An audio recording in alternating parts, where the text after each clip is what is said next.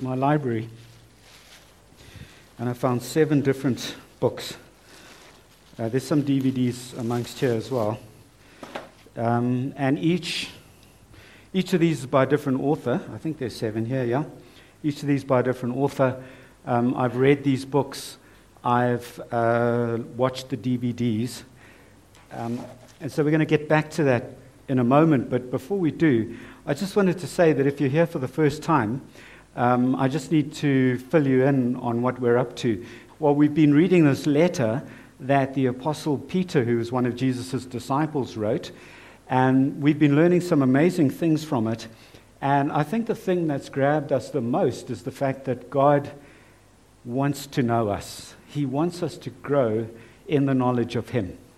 And He's done everything that it takes to make sure that we can enter into this intimate and informed relationship with Him.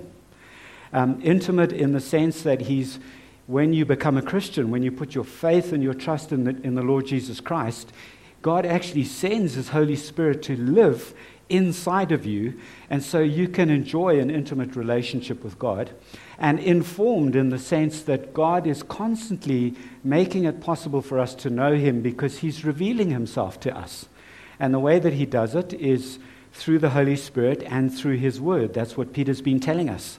So, once we get to know Him, once we enter into this intimate and informed relationship with Him and start to grow in that knowledge, then He is able to multiply grace and peace to us and to give us all the resources that we need to get through life in such a way that we please Him and in such a way that we cross the finish line and end up going to heaven. Question is, how do we actually get to know God? And, you know, Peter's been making it very clear to us that the way we get to know God, the primary way, is through His Word.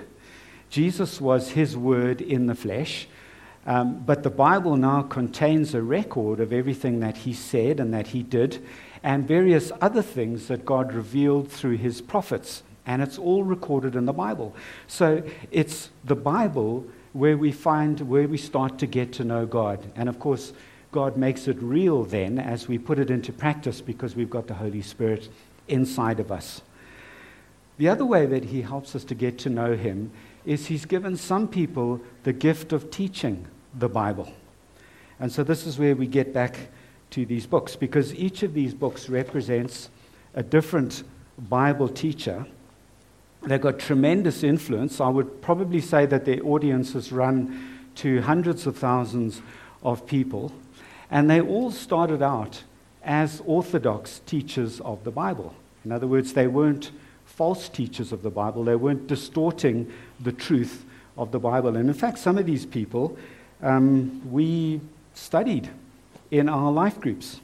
But as time has gone on, and I don't know whether it's just that they've revealed their true colors um, or whether they've started to change, but they've actually become false teachers of the Bible.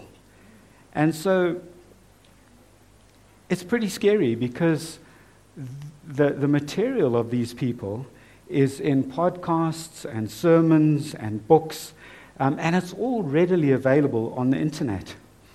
And I think what I find perhaps even more sobering is the fact that sometimes we spend more time listening to sermons and podcasts and reading books than we do reading the Bible. We spend more time hearing about the Bible and teaching from the Bible than we do actually reading our own Bibles. And the danger is, because it's happened to me, is that we've actually been listening to people who ended up going astray. And this is not particularly surprising because we read all about it now in 1 Peter. So I'm just going to read from, uh, sorry, from 2 Peter chapter 2, verses 1 to 10. He says, But false prophets also arose among the people, just as there will be false teachers among you who will secretly bring in destructive heresies, even denying the master who brought them, bringing upon themselves swift destruction. And many will follow their sensuality. And because of them, the way of truth will be blasphemed. And in their greed, they will exploit you with false words. Their condemnation from long ago is not idle, and their destruction is not asleep. For if God did not spare the angels when they sinned, but cast them into hell, and committed them to chains of gloomy darkness to be kept until the judgment, if he did not spare the ancient world, but preserved Noah, a herald of righteousness with seven others, when he brought a flood upon the world of the ungodly, if by turning the cities of Sodom and Gomorrah into ashes, he condemned them to extinction, making an example of what is going to happen to the ungodly, and if he rescued Lot, greatly distressed by the sensual conduct of the wicked, for as that righteous man lived among them day after day, he was tormenting his righteous soul over their lawless deeds that he saw and heard. Then the Lord knows how to rescue the godly from trials and to keep the unrighteous under punishment until the day of judgment, and especially those who indulge in the lust of defiling passion and despise authority. So, the first point of today's message, what we're learning from 2 Peter 2 1 to 10, is that false teachers have already arrived and there are more coming. Um, Peter starts in verse 1 and he says, But false prophets. There's a, a contrast.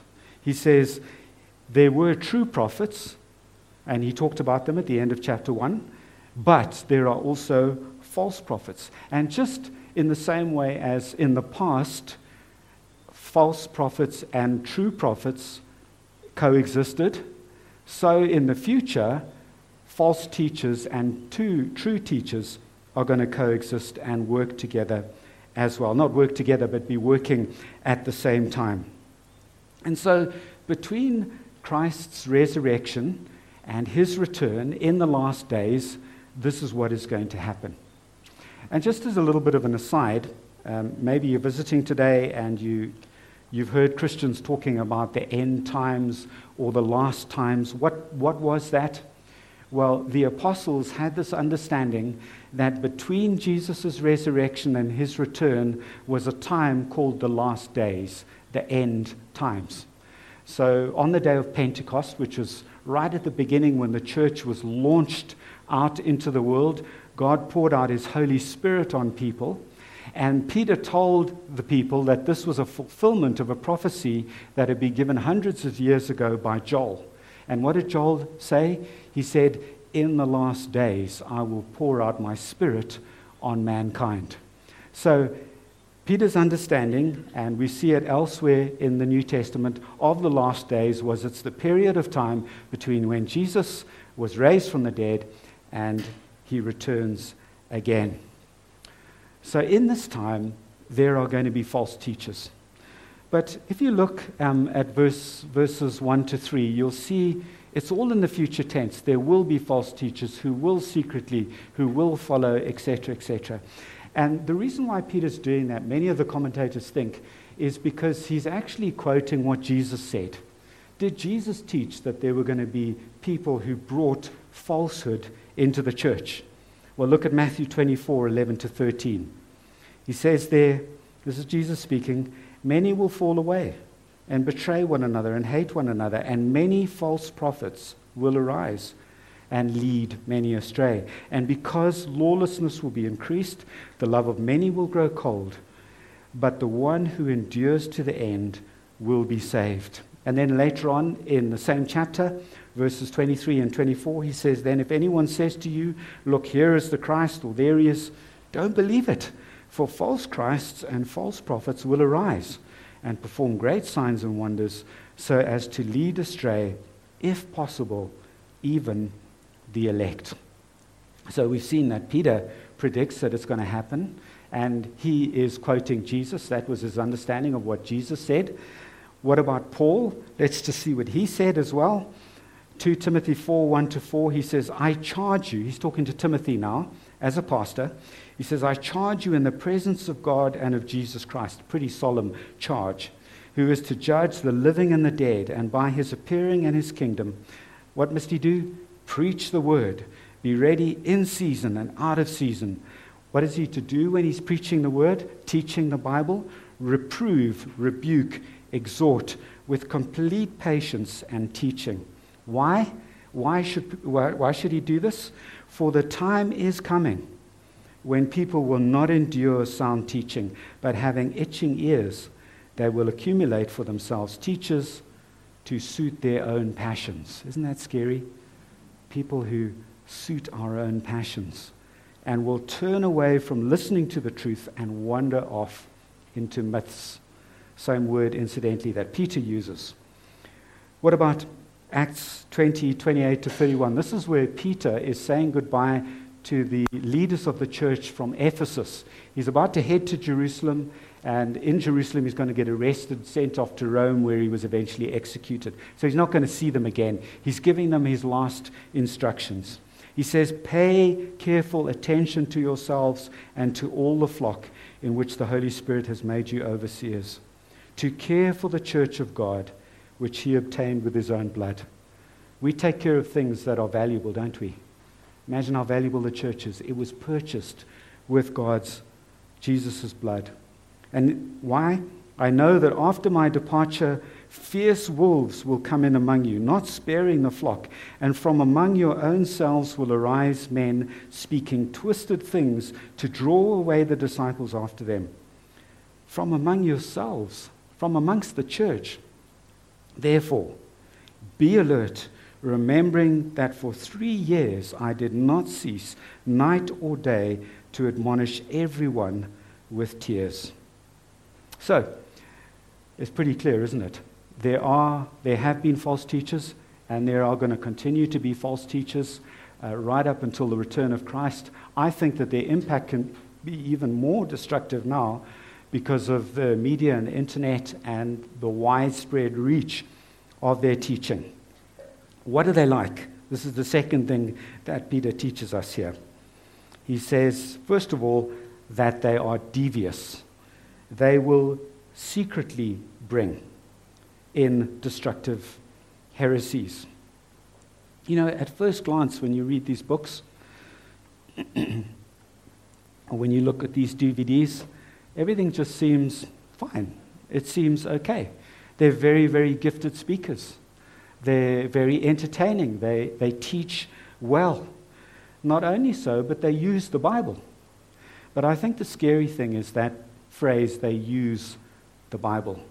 We need to be so careful to make sure that when somebody is preaching, they are not using the Bible to back up and to support their own doctrine, their own beliefs. We need to make sure that the way that they're using the Bible is that they're not taking verses and texts out of the context of the whole Bible? Are they seeing everything in its overall context? Are they preaching by and large through the Bible the way the Bible has been given to us? The Bible has been given to us in books. Are we preaching and teaching through books? Because that guards us against emphasizing things that maybe we're interested in, but don't have the same emphasis in Scripture. Are we preaching the whole, they call it the whole counsel of Scripture? Why is their teaching so seductive? And I've been thinking about this. And I think that that little phrase that Paul uses, we have itching ears. Isn't it interesting? We like to be entertained, don't we? We also like people to say things that validate sometimes our baser instincts. You know, maybe, we've, maybe we, we're entertaining greed in our lives. We're, we're just, I don't know, giving it a place in our lives. How often do we talk about greed, just as an aside? Have we ever done a, a Bible study on greed? What, what about um, sexual sin? You know, when we're entertaining those things and we want to validate the way we're feeling or the things that we want to do, we are inclined to gather around us people who will reinforce and make it possible for us to indulge those passions. False teachers in Harare have used this very real issue of poverty to seduce and mislead poor people. And you might think, well, I'm not going to be taken in by that. Think again, folks. Greed is a real issue for us as human beings. We very seldom talk about it because we don't actually want our greed to be exposed. I can think of times when I have wanted to use our family resources in a greedy way, for me personally, and I don't really want to talk about it with Gail because that will expose it. So we have this inclination to be, to be greedy. And so that gospel of prosperity, that we can enjoy heaven on earth, that there aren't going to be any trials and problems and tribulations, it's very tempting. It's very seductive. I mean, every culture, every society has got chinks in the armor. You know, when I think maybe even um, a little bit further from home, but just think of South Africa. Dr. Malan, who was the architect of apartheid, was a theologian. And he provided a theological basis for the separation of the races. And why did it appeal? Why were, why were so many white people comfortable with it? They didn't fight against it as they should have. It's because it suited their way of life. They were greedy. We've got to be so careful that we are aware of our itchy ears. So, devious, serious error. And that serious error, folks, is manifested both in their conduct and in their teaching. You know, when I think of conduct, all I can think of just straight off is Uebert Angel on those Gold Mafia videos, Al Jazeera expose. I mean, talk about his conduct bringing into um, disrepute the character of Christ, bringing into disrepute the church. So there's practice, but there's also their teaching as well. In verse 16 it says, For we did not follow cleverly devised myths when we were made known to you the power and coming of our Lord Jesus Christ. What's interesting about that? That comes from chapter 1, verse 16. Um, is that was what the false teaching was like in the day when Peter was dealing with it. There were people who were saying that Jesus is not coming back. It's a myth, it's a story. And you know, in our day and age, sometimes we don't like this concept that Jesus is going to return as a judge. Isn't that what the Bible says? Our, our, our, culture and our society doesn't like this idea that God could be a God of justice, that he could be a God who judges sins. We want him to be a loving God, of course, but we don't necessarily want him to be a just God. And so, this idea that God is going to come back and punish sin is quite, it's, it's, it's not terribly woke. It doesn't really fit in with the way we, we like to think of things. So, teaching is in serious error. It's also destructive. They're going to bring destructive heresies. Just think of the destruction that apartheid brought, all based on a false teaching. Think of the effect that it's had on the whole world, that particular teaching. It is destructive. False teachers are popular They've got this widespread impact. Um, what do they do? They bring the way of truth into disrepute. Many will follow their shameful ways and will bring the way of truth into disrepute. I don't think we need to say any more on this. What about greedy exploiters? In their greed, these teachers will exploit you with stories that they have made up. Folks, false teachers are not motivated by greed, they are motivated by a love or a desire to please, uh, sorry, they, they are motivated by greed, not by a desire to please God. And you know, there's so many different ways that we as teachers can come up here with a wrong motivation. And you need to pray for us because it's very easy for us to be hypocritical, to stand up here to, and make out as though we are preaching God's gospel, but Secretly, we're doing it for a wrong motivation. And this must not happen. We mustn't be greedy exploiters. So, the third thing, I think we're beginning to get the picture. False teachers are motivated by greed. Um, it's just not a pretty picture. The third thing is that God will deal with them. Just have a look at verses 1 and 3 there.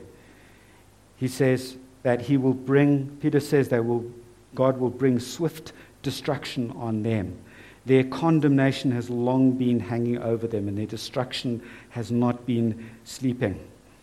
These folks are destined for judgment. And so Peter goes on to give three historical examples of God's judgment. And I think it's important for us today to remember that God does bring justice. So we're going to see this in these examples.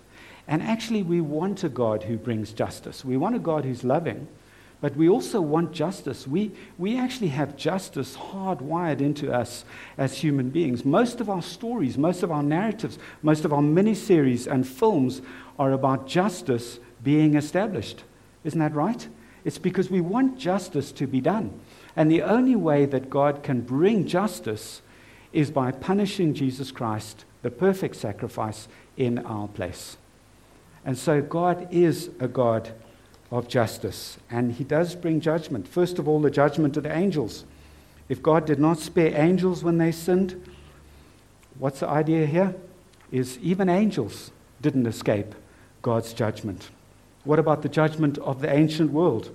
If he did not spare the ancient world but preserved Noah, a herald of righteousness, with seven others. We find the reason for the flood in Genesis 6 5. The Lord saw how great man's wickedness on earth had become, and that every inclination of the thoughts of his heart was only evil all the time.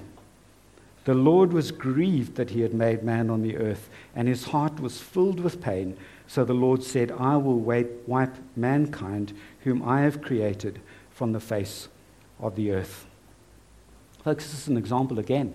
These are examples from history that God is a God of justice, and these are a foretaste of the judgment that God is going to bring when Christ returns. And none of us want to be in a place where we receive God's judgment. We want to be in Christ so that we are declared righteous when God returns. We need to submit ourselves to God's way of salvation. What was God's way of salvation in the flood? Got to get onto the ark. That was God's way of salvation. If, if you weren't on the ark, you didn't receive salvation. That is a type of Jesus. What we're saying going forward is if we are not in Christ, if we haven't submitted ourselves to God's way of salvation, then when judgment comes, we will receive it. What about the judgment of Sodom and Gomorrah? If he condemned the cities of Sodom and Gomorrah by burning them to ashes and made an example of what is going to happen to the ungodly. This is Peter's understanding, inspired by the Holy Spirit, of what that incident was all about. It was God's punishment, and it was a picture of the punishment that will come at the end time when Jesus returned. So, these false teachers are destined for destruction, and we just need to remember as, as Christians that thank God because of what Christ has done for us on the cross. We're not going to be the recipients of his judgment. And if we haven't come to that point of putting our faith and our trust in Jesus, this is one of the things that we need to take into consideration. Keep seeking, keep searching, finding out whether you think this is true or not. Maybe it's a myth but maybe it's the truth. And if anyone stands up and starts preaching that it is a myth and saying that God is not going to judge all people, then we know that they're a false teacher. And some of those people in those books are universalists. They preach that every single human being is going to be saved. That is a denial of what God says and how he reveals himself in the Bible. So, the last thing that we learn today is that God will deliver us. Do you see there in verse 9? It says, Then the Lord knows how to rescue the godly from trials and to keep the unrighteous under punishment until the day of judgment. So God knows how to make sure that we will cross the finish line. Folks, just to tie this all up, if we want to know God, there are two things that we must do. First of all, we need to pay attention to the Bible. Just as Kathy was sharing today, as a lamp shining in a dark place. If you're a believer today, pay attention to the Bible because it is God's inspired word to us. This is what's going to reveal what God is like to us. And we need to do it not only personally, but corporately as well. Isn't it significant that in Acts chapter 2, when we get a snapshot of what the early church was like, what they did in their meetings. It starts off by saying that they gathered in one another's homes and they devoted themselves to the apostles' teaching. That means devoting them, themselves, for us, it means devoting ourselves to the Bible. And then they had other things, of course, fellowship, prayer. They broke bread with one another. So we need to do it personally and we need to do it corporately. But, folks, how often do we actually get into the Bible and read it? You know, it's so sad. And I know that it's, it's challenging for some people because some people maybe have um, reading issues. Maybe some people just love reading their bibliophiles, so you just always find them with a nose in a book. But then there's other people who just don't really like reading, they battle to read. Folks, we have the Holy Spirit inside of us. The Holy Spirit can help you to read God's Word. And let's make sure that we study it together as well. And then the second thing so the first thing is just to pay attention to the Bible. The second thing is just to be aware of false teachers and just spend more time studying your Bible than paying attention to Bible teachers. I think I would just say that. Just be careful who you listen to. Be careful what podcasts you listen to. It's okay to listen to podcasts, okay to listen to sermons. It's great, obviously, to listen to us preaching on a Sunday morning. I couldn't think of a better thing to do. No, I'm just joking. But, um, but on top of it, make sure that the balance is right. You know, make sure that the foundation is there, that every day you're just getting into God's Word, finding out what He says on different things, and being obedient to it. And, you know, in the process of that happening, God will deliver us from trials. You know, I believe that many of these men here it, who wrote these books and made these different DVDs, I believe that many of them started to stray into error because of the cultural and social pressure that was on them. Having, as they did, thousands, if not tens of thousands, if not hundreds of thousands of followers. And culture puts such pressure on us to compromise the Word of God, especially at the moment in, in, in the area of our sexuality.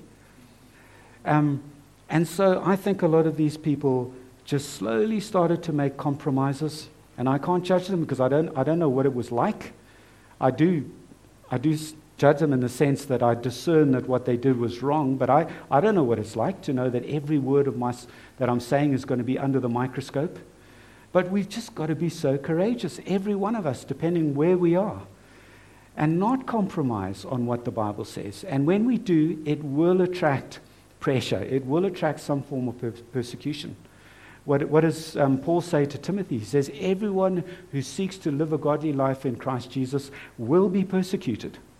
Not necessarily being tortured, but in some way we will be looked down upon. Um, it, it'll be uncomfortable for us. However, God, he says here, the Lord knows how to rescue the godly from trials. Your trial might be a, a, a trial with cancer at the moment, it might be a legal trial. Or it could be that because you are just being a faithful Christian in your workplace, you're going to experience some sort of persecution. God knows how to deliver us out of these things to make sure that we cross the finish line. Shall we pray? Father, we thank you for these warnings. Um, and Father, also just I'm so relieved that um, you put your Holy Spirit inside of us so that we can know you. Thank you that we can have an informed relationship of, with you because of what we read in the Bible. And, and I also thank you that you just give us the strength that we need to live in a way that is godly to you, to hold to the truth in a way that is godly to you as well. And Father, I just want to pray for those who are still exploring, um, who, who are hearing these probably frightening things about judgment. Father, I just trust that they would fix their eyes upon you, um, that you would stir up faith in them to believe that through Jesus Christ we can become sons and daughters of God, not under his condemnation, um, but dearly loved, and not under his judgment. We pray all of these things in Jesus' name. Amen.